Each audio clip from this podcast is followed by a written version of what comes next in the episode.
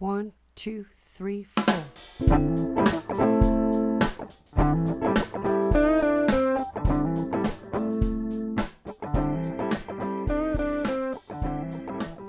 Hello and welcome to It Starts with Beer. I'm your host, Will Sis. And on today's episode, I talk with author Tom Acitelli about his new book, Pilsner, which covers the lengthy history of this beer style and how it interacted with world events along the way. This episode is brought to you by Back East Brewing in Bloomfield, Connecticut.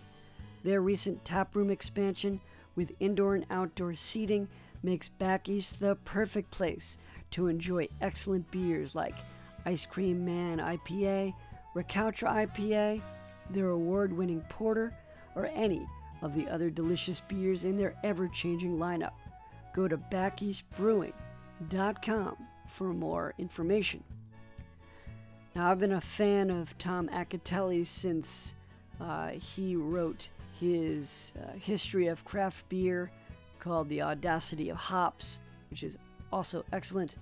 I was so happy to be able to talk to him about his research, uh, the characters that were instrumental in making this history book, Pilsner, and uh, more. So stay tuned after the interview for the after party. Let's listen in.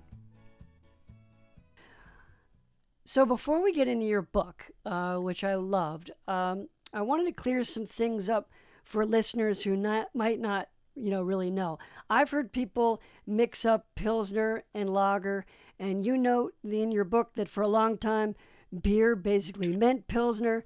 I've always told people, well, lager is the, you know, the big category, and Pilsner is a subcategory, but that doesn't seem very, you know, nuanced. How, how do you go about explaining what Pilsner is?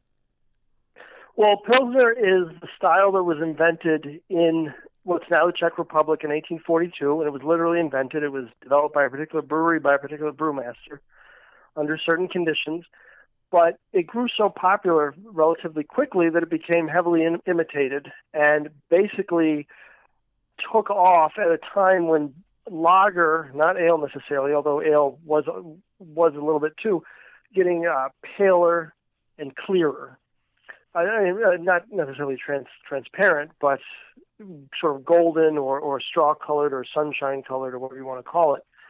And so what I tell people is there's Pilsner the st- that exact style and the, the Pilsner that you see to this day, but it became such an imitated style that it became sort of one with, lo- with a lot of lager, especially the more successful brands and beers throughout the last nearly 200 years.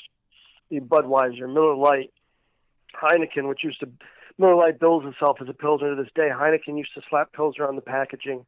Uh, Budweiser was inspired by Pilsner back uh, by European uh, Pilsners. So, um, so yeah, so it's the style itself and its imitators. Yeah, I mean, it, it almost seems like um, you know the, you can be a purist about it, or you know you can, oh. Uh, or you can say you know it's interpretive or something like that. You know. Yeah, we love the purists, but no, no, I love. Yeah, it can really touch off a debate because it is interesting. I mean, it, it literally it it was born in an era when beer was when styles were usually distinct to a geography, right? Right. Sure. You know, sure. Exactly. So certain certain beers grew up in certain parts of Germany, and they assumed those names. You know, Berliner Weiss, obviously, for example. Mm-hmm. Pale ale came screaming out of northern England. Uh, you know, the uh, steam beer was in California.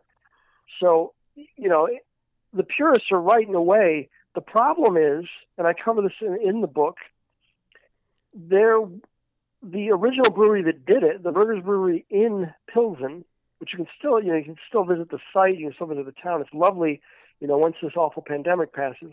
It's called again. Uh, re- they, repeat that again. Burghers Brewery, right? Burghers Brewery. Basically, the the the gentleman in this in this city in uh, the 1800s had inherited rights to brewing. You know, at a time when obviously brewing in, Central Europe, and we're talking about Central Europe, so it's very Central and Northern Europe. It's very lucrative, and they had the, the, the rights to brewing and to brewing into the sales of beer. And basically, long story short, a fascinating story short, they got tired of the imports coming in from Bavaria, these sort of light, lighter, lighter tasting lagers that were a real hit and were just like the cleanest, crispest beers anybody in living memory had ever seen or ever tasted. So they start their own brewery. The burgers get together and say, look, we're tired of losing business. We're going to hire a Bavarian. We're going to use Bavarian techniques. And we're going to get the best ingredients and use this nice soft water we have. And we're going to make a lager like them.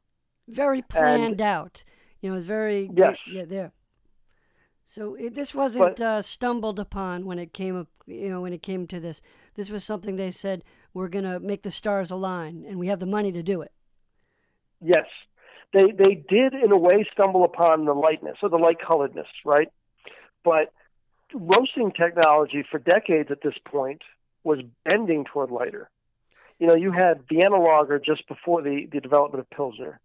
Um, you had you know pale ale, uh, you know, several decades before, and and you had uh, Marzen, you know, Marzen beer, right? Which was also lighter colored. If you tour the Spaten Brewery now, if you can, uh, they, they have a, it's in Munich, and I, I cover Spaten a lot because uh, Gabriel Sedlmayr was very influential in inspiring sort of the race for lighter colored lagers in the 19th century, and his family controlled what was that was Spaten.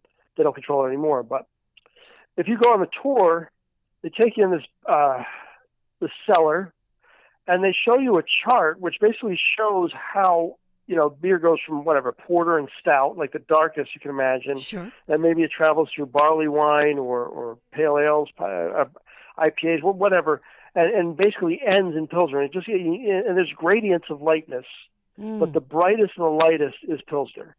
Sure, sure. And the idea, I mean, to me, it sounded like the story. And one of the things I get from from your book, Pilsner, is a history lesson and a geography lesson. And so it, it sounds like there's a role from the English. That's they they were the ones that really kind of figured out how to make that uh, you know that use that pale malt. You've got the Bohemians, and then you've got the Germans, or I guess specifically the Bavarians. And um, you know those three kind of came together. The Pilsner is a collaborative uh, collaborative uh, style. There was a technological history and technolo- technological cha- technological changes in the brewing industry and beyond that was happening around the mid 19th century. You had you know an explosion of new technologies. We think of photography, uh, the railroad, um, any uh, the penny post, any number of innovations. Uh, steam, the uh, steamers across the Atlantic, you know. Uh, so there was this sort of atmosphere of experimentation and you know humankind taking these leaps uh, forward. But the other thing was, you know, the political. And one of the things there was, uh, you know, going back to the Middle Ages in Bavaria, for whatever, for various reasons, you know, some people say it was a bit uh, tax related. One was simply to keep the, another reason says it was to simply keep the citizenry happy and the rabble from uh, revolting was the development of the Reinheitsgebot, which I hope I pronounced correctly. I never know if I do. Sounds great. Yeah, yeah. Reinheitsgebot. Yes. this is in. Yeah, yeah. This, yeah, this is in Bavaria, and it stipulates that beer can only be made from a handful of ingredients: know, the hops, the barley, uh, um, the water. They didn't necessarily know about the, the full role of yeast at that point, but the Reinheitsgebot uh, has this effect of kind of making of, of putting Bavarian brewers within parameters, right? And they can only experiment in this little field, right? So the mm. tinkering goes on beyond the Bavarian border. But Bavarians get very good at making lager. I mean, it's always they they they shoot ahead of the field as far as the engineering goes, and they take the uh, malting technology from England and they bring it here, and they uh, they they turn it, they bend it toward their own ends, and so you have this by the 18, early 1840s. You have about a, two generations of Bavarian brewers, including Joseph Groll, who is the who was the originator of Pilsner, and what the burger who the burger brewers the burgers uh, hired to come to Pilsen. And he turns out to be a fascinating character in your book too, which we could talk about. once Pilsen's born, once it's once it's sort of out of the cradle, it's off to the races. It's riding the steamers. It's on the railroads. It's, it's uh, um, later on in the century, it's seizing on pasteurization and refrigeration, and it yeah, uh, even bottling and use of glass. I mean, it looks it was it just looks great in glass, which was being mass produced for the first time in history. Another technological advancement that played the Pilsner's uh, rise. I mean, I, I, say in the book, you know, it, t- it picked the perfect time to be born and the perfect time to leave home. In the right place at the right time. If it had been Oh, that would have been even better. I didn't. Ah, no, okay, I didn't think of yeah, that. Yeah, yeah, that's okay. You got to run all this stuff through me first now. No, uh, but, but I thought of Forrest Gump. You know, this is like eh, Pilsner just kept running into these great opportunities, and then yeah, absolutely, it was like, you know, it's time to go. If it had been 50 years prior, we, you know, it might have been mm-hmm. this regional, cool regional beer, which it would have taken another 100 years, you know, f- for it to really make out. But uh, you know, the the idea that it was embraced um, is not surprising, but it is it, okay. So it's not surprising if you put yourself back in history. For someone mm-hmm. who has only come to craft beer recently and knows nothing except you know, bubblegum hazies or whatever is the hot beer. Uh, this might seem surprising, or if their only uh, in, uh, interaction with Pilsner is, is Budweiser, but uh, but but that's another story. Uh, one of the uh, elements of the book that I like so much also is that you really see a development of of these characters from you know you mentioned um, you know monks and brewers and scientists and brewery owners. Um, one of my favorites though was this Joseph Groll. He sounded like you know a real curmudgeon um, uh, brewer. Uh, and you even you, you take him from you know his his early years all the way to his death, which I thought was really cool. Tell me a little bit about how you went about choosing the characters that you were going to highlight in Pilsner. Well, I wanted to have the key characters. I, you know, obviously, I wanted I wanted to tell the stories of the people who were directly involved with its development and its rise. Okay, so you're going to have Groll, you're going to have Adolphus Busch, uh, Frederick Pabst, Frederick Miller, um, you know, Freddie Heineken in the 20th century, uh, Gussie Busch.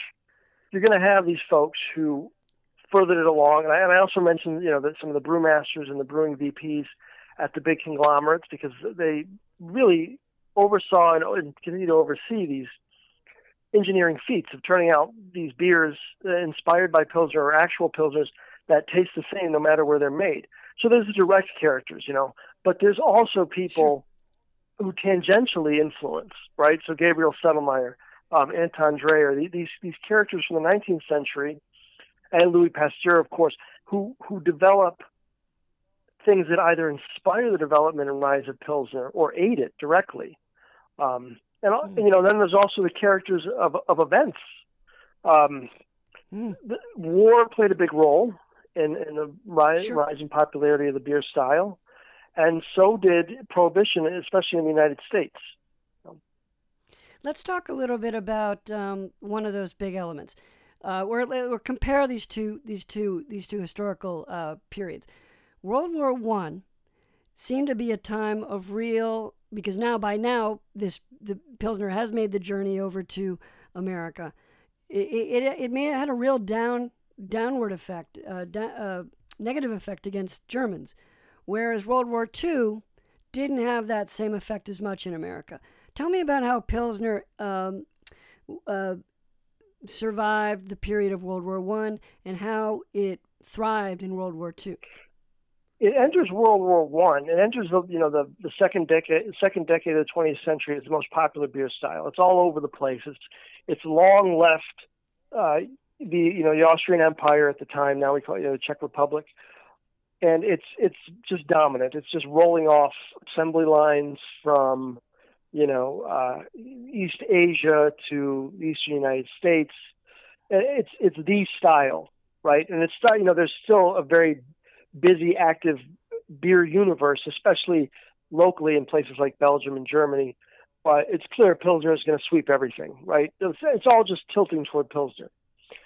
But the thing is that the major Pilsner producers in the world, except for Heineken in the Netherlands, were all, I, you know, owned or controlled by Germans or German Americans, right? And so the First World War rolls around. It's 1914, and there's just mass German anti-German hysteria, especially in the United States, but also in the UK and France. And the UK, of course, is the major market outside of Germany in Europe. And the US is on its way at this point to being the biggest beer beer country in the world. So yeah, so so World War One sort of slams the brakes on these brewing dynasties and the proliferation of Pilsner. And it also comes at a time when there's this rising temperance movement, right? And so the temperance advocates who want to, uh, you know, who want prohibition in the U.S. seize on the hysteria, and you know they don't let the crisis go to waste.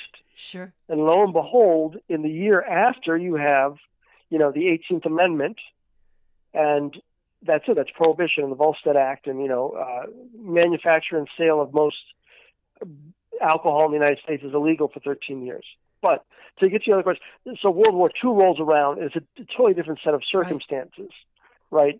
right? Um, prohibition was such an awful experience for the United States for, for, for, for many reasons. I mean, it, did, it did the trick in that it reduced consumption, but it had so many other uh, bad effects most and probably again, it crime. gave women uh, a more prominent role, I think, in politics than they probably would have prior. But you know, that's just that's just yes. trying to really find the seeds of something good out of something that was basically horrible. right. Misguided. I would, yeah, I would, yeah, horrible. I would say it's mis- just was misguided. They they should have uh, leaned more on the temperance aspect and less on the prohibition. What do, do you think? Just just kind of alternative history thinking here. If for some reason Germany had really shared the credit, or or really uh, maybe somehow another country uh, became ascendant along with them, so that we associated beer with England and Germany equally. Uh, say there was a big, you know, brown ale, you know, love mm-hmm. uh, for some reason, um, you know, a big, you know, porter boom. um, do you think that the prohibition would have happened? That's a very good question. I think, well, you know, it's interesting. I actually think, I actually think no, because there had been in fits and starts going back to the 1840s, uh, successes in pro- prohibiting alcohol sale and, and manufacture in, in, different states. So, you know, but it had never, it, lifetimes were passing and nothing was happening at a national level. I think they needed that, the anti German bigotry that came up in, in 1914 to sort of get them over the hump. I really do. Taking advantage you know, of I mean, that even, uh, of that you know fury, they they they're like, look, let's let's let's uh, let's get mm-hmm. our needs met, even if it means uh, you know tarnishing these reputations. One of the one of the points of evidence you can point to, as far as whether you know prohibition was successful or or was something that the country should look back with pride on, was you know when World War II rolled around I mean, there was, of course, much more understandably, you know, the, the Germans this time around were far more brutal, and it was going to be a, a very different kind of war as far as objective.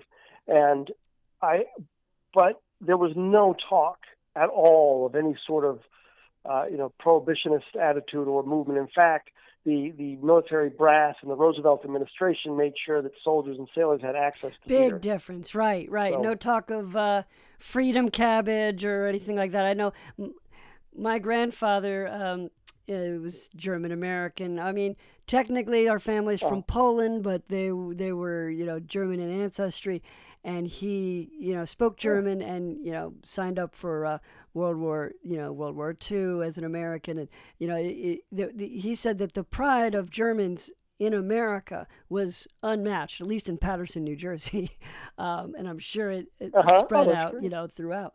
Uh, yeah, very, you know, very different. So by then, you know, it, it, beer had cemented itself. And again, as when we talk about beer, we're talking about Pilsner had cemented itself, um, you know, in, in that, uh, in in people's hearts.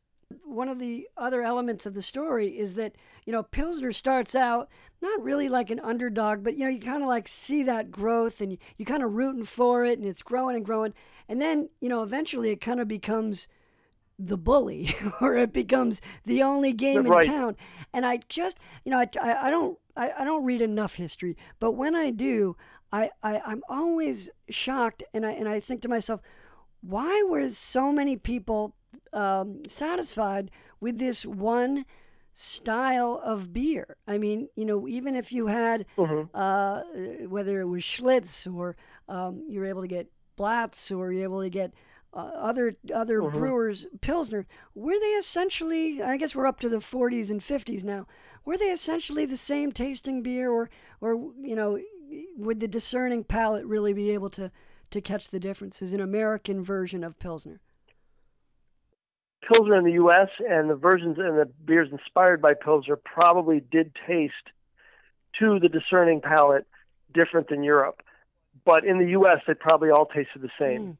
Mm. Um, I, but I think there is a tendency to look back, you know, especially from our perch now, where we have so much variety and so many styles and so much, so many options and choices, to think, well, gosh, you know, it must have been some sort of uh, cabal, evil cabal that, you know, forced the world to settle on this one style and one idea of what beer is supposed to be Exactly right. you know, water, kind of water, and that's, I- you know, I used to subscribe to that too, and you know, or, or at least think, you know, sure, there's some reason that we just don't know about, or that, you know, if if it just the marketers took over, that's true in a respect. You know, they there there was like the Budweiser Hour on early network TV back in the 50s, but the other thing is that you know it was consumer taste. It just bent toward this style of beer. Uh, Americans wanted sweeter. They wanted a modern looking beer.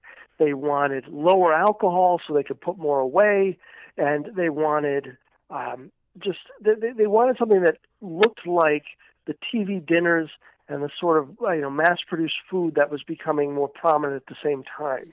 And you know these com- more complex ales and heavier beers, they just didn't fit the bill. And this is where you sort of see the modern the the, the world the beer world that we inhabit sort of take shape. Yeah, it, it was an era of uh, you know uh, streamlined and peppy and um, yeah, uh, wholesome, and I think that that plays Mm-hmm. a role that where where, where Pilsner just kind of goes down easy and you keep on keep on going. Um, and so yeah, I, I think that I you know anyone who reads this book. You know, you put it in, in very good historical context, and you, that's what you need to keep in mind. That you know, th- all, Pilsner grew up and thrived and continues to thrive in its own individual eras. Mhm. Which one? Exactly. Which era, you know, throughout the history of uh, of Pilsner, as you were doing the research, were you particularly excited about? What did you linger on when you were doing your research? Oh, that's a great question. Um, I, well, there were probably two periods, just because I, I, I'm kind of a history nut, and I, I really enjoyed explaining. I mean, discovering myself and then being able to explain it. The sort of era that Pilsner was born in. It was just such a transformative era in technology and science and politics. I mean, it was just it, it, one of one of the big reasons that we have that it's the dominant style and that we you know we have the counter reaction to it of the craft beer movement and we have our modern beer world is because there was so much political upheaval in 1840s Europe. There was just a series of revolutions and counter revolutions, and so in by the late 1840s and, and throughout the 19, 1850s, a lot of Germans and Czechs, I mean hundreds of thousands, were like, "We're out of here. We're done with the, with the constant wars and the armies crossing borders. We're just done." Right, they were they were And moving so out. They yeah, and they there was a mass emigration to the United States, and a lot of a lot of these folks settled in the Northeast and the Upper Midwest, you know, in Milwaukee and Chicago and St. Louis, and they bring with them their German culture. And one of the big parts of German culture then and now is beer, and specifically lager, and drinking in beer gardens, and not getting in the beer gardens being family friendly, and not getting too drunk. And this, of course, uh, had a major, you know, shocked Americans who were already here. You know, they they uh, couldn't believe it. You know, like alcohol was either uh, a net evil, or you know, the rot gut of whiskey, or a net positive and uh, you you couldn't have you know, there couldn't be a middle ground. Sure, um, sure. So I really enjoyed that, and that took me through the Civil War, of course, and Germans German Americans played a major role there, and so did beer. And then I I really enjoyed too writing about uh, the sort of uh, you know, the run up to what we just talked about about World War One. I. I, I was just fantastic. I, had no idea of the anti-German hysteria at the time and the the sort of um, the seizure by the temperance advocates and their political allies on the brewers in the U.S. You know, I mentioned earlier that Adolphus Busch um, died in Germany. You know, his wife was with him, Lily, and she she couldn't come back for a while. Oh yeah. You know, and she was suspected. Of, yeah, she was suspected of German sympathies and being an agent of the Kaiser, and it just was it just fascinating. Beer beer has so many layers, and, and as you know, you know, well, like there's so much to it once you start peeling it back. So. Um, when when you were doing your research, did you come across material that you hadn't seen in other books? I know that you know you, you have a, a, a healthy acknowledgement section, and you definitely uh, talk about your you know your sources in a very clear way. Did, what was your favorite part about the research? Did you did you come across anything that was like an oh wow moment? Well, I, I really enjoyed my visit to Pilsen. That was fantastic. Uh, I, I, but I, I had, um, you know, a great, great resource for me was a, a writer named, a writer who actually lives in the Czech Republic named Evan Rail, and he translated a lot of the original documents and uh, correspondence related to the development of Pilsner back then. So that was a big help. Um, I, you know, I took full advantage of the resources of the major brewers, uh, uh, you know, like Heineken and Anheuser-Busch. Um, I had a great help from the, and I always mispronounce this, but the American Breweriana Association. Yes, yes, I stumble on um, that myself. They, they, yeah, they, they, they digitized the Western Brewer uh, magazine and reporting, so that was a big help oh, uh, sure. from way back in the 19th century. Right, right, you were quoting and there was a, yeah. And there's a great book um, uh, by a gentleman named, he teaches at the University of Wisconsin, I believe, Alfred McCoy. Hmm. And he is a direct descendant of one of the founders of the uh, Piels Brewery, Sure. you know, formerly of Brooklyn, New York. It was one of the biggest regional breweries in the country, maybe one of the biggest in the country for a time. But his, you know, his immediate ancestors were German Americans. And so he writes about their history of starting, what it was like to start a brewery that focused on lighter lager in the 19th century and what they dealt with at World War One and how they and, and how their the Piels Brewery collided with the business changes in the mid 20th century, which started to, you know, of course, just wipe out brewery after brewery. And that's how we kind of get to the 1970s and where craft brewery starts, craft brewing starts up. And then it goes beyond the reach. I, I, I was really, I knew about, you know, for example, uh, Pilsner's impact on Italy because I had Peroni beer, Mhm. right? But I didn't know about China. Um, and I'd even say, Mhm. you know, Mexico has, you know, makes Mexican, you know, lagers that has had a German influence. Um, you know, uh, why do you think this was taken, uh, you know, so strongly from all these different countries?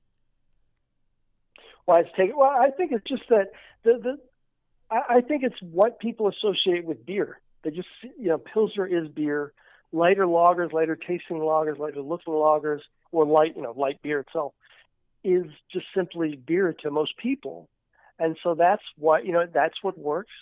It's worked for generations now. You know, it's not broke. Why why try to fix it?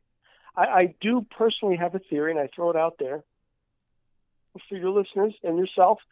I think just by looking at the trends now, and you know the early 20th century, or 21st century still, I think that India Pale Ale is going to overtake Pilsner as the dominant style by the middle of the century. You heard it here, folks.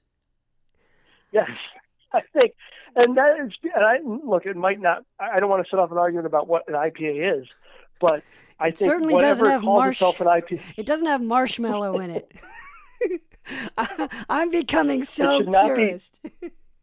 Yeah, it should not have stuff floating in it. I don't want haze, but anyway, that's my opinion. exactly. But I, I do think, you know, look, it, it might not. It'd be like it'll be like Pilsner. It might not call itself an IPA. Yeah.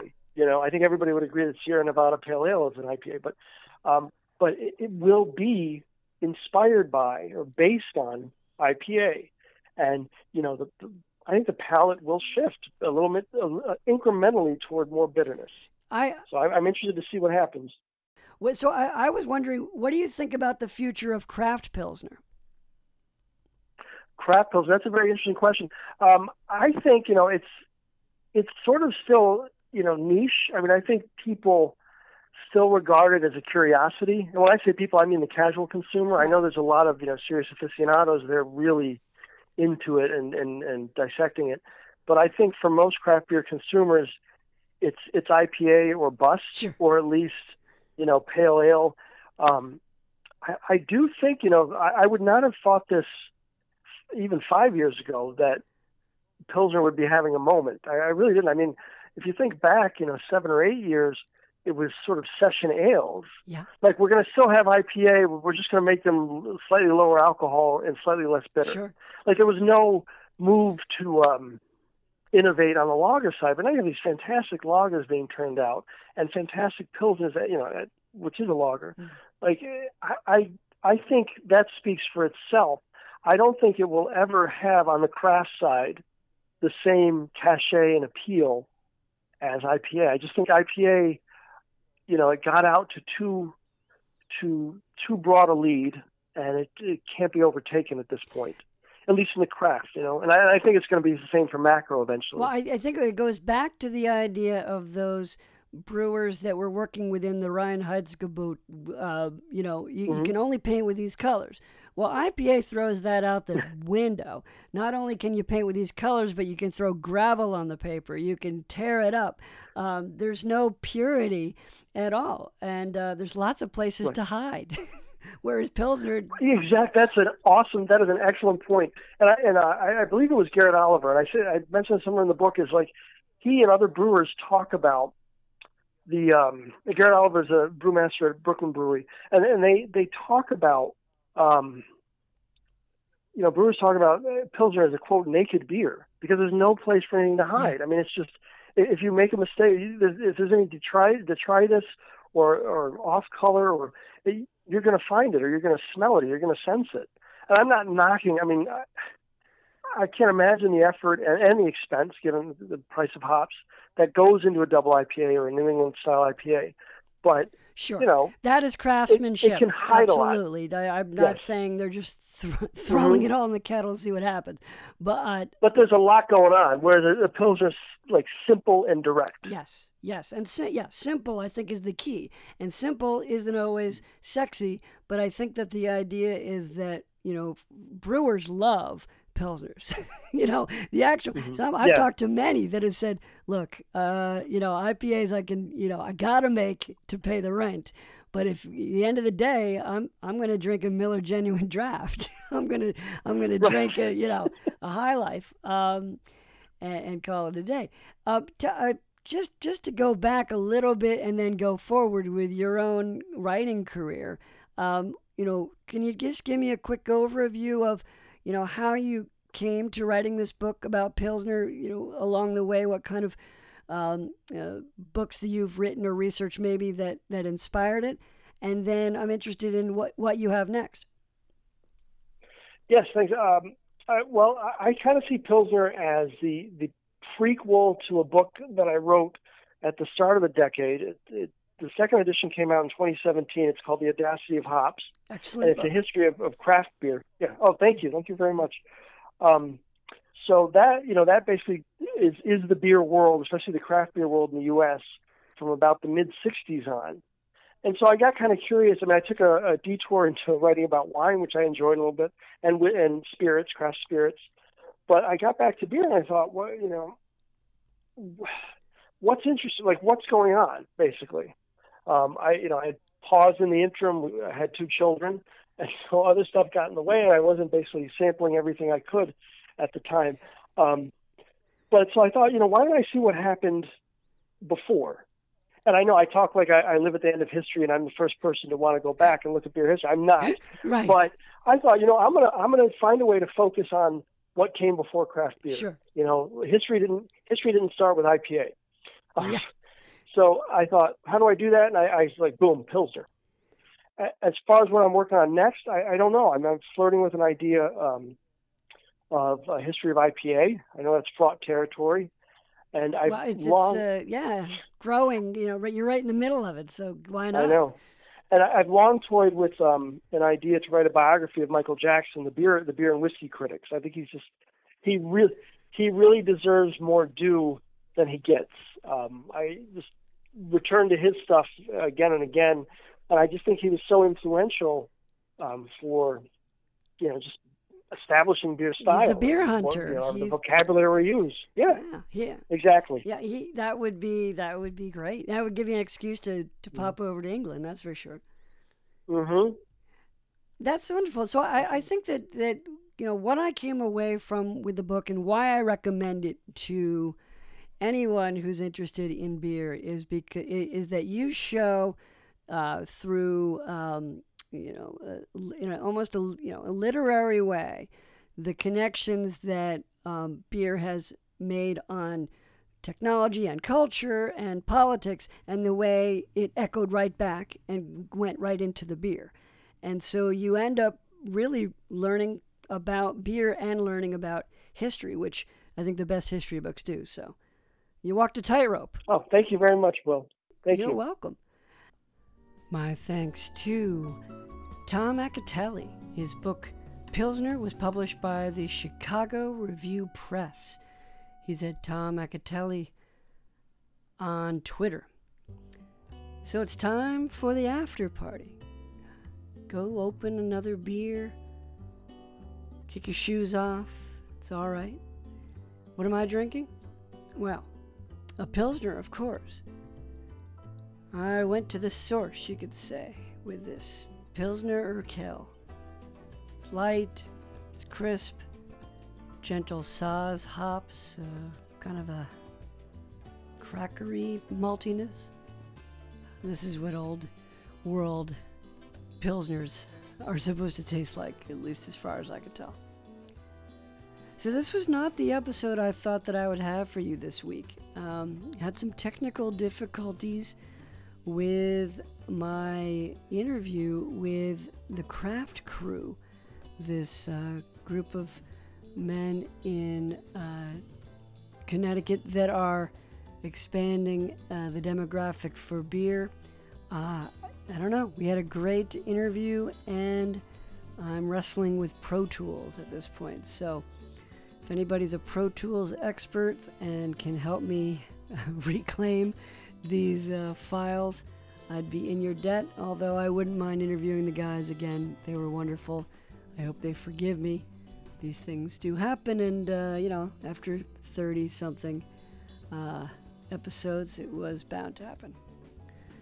Hoping to make it to Labyrinth Brewing in Manchester, Connecticut this weekend, where they've got some of their version of Black is Beautiful Stout. So, quite psyched for that. Hope it's still available. Heading back to school uh, this week uh, for some professional development before we go in person for however long we do that for. So, wish me luck. I wish you luck. Had a great interview recently with the staff at Bottle Stop, which is a uh, small chain of uh, what they call package stores here in Connecticut. So I'm going to work on that one for an upcoming episode. It was nice, good in person interview, which is uh, a nice, refreshing change from all this phone stuff. Thank you so much for listening, and until next time, sip well.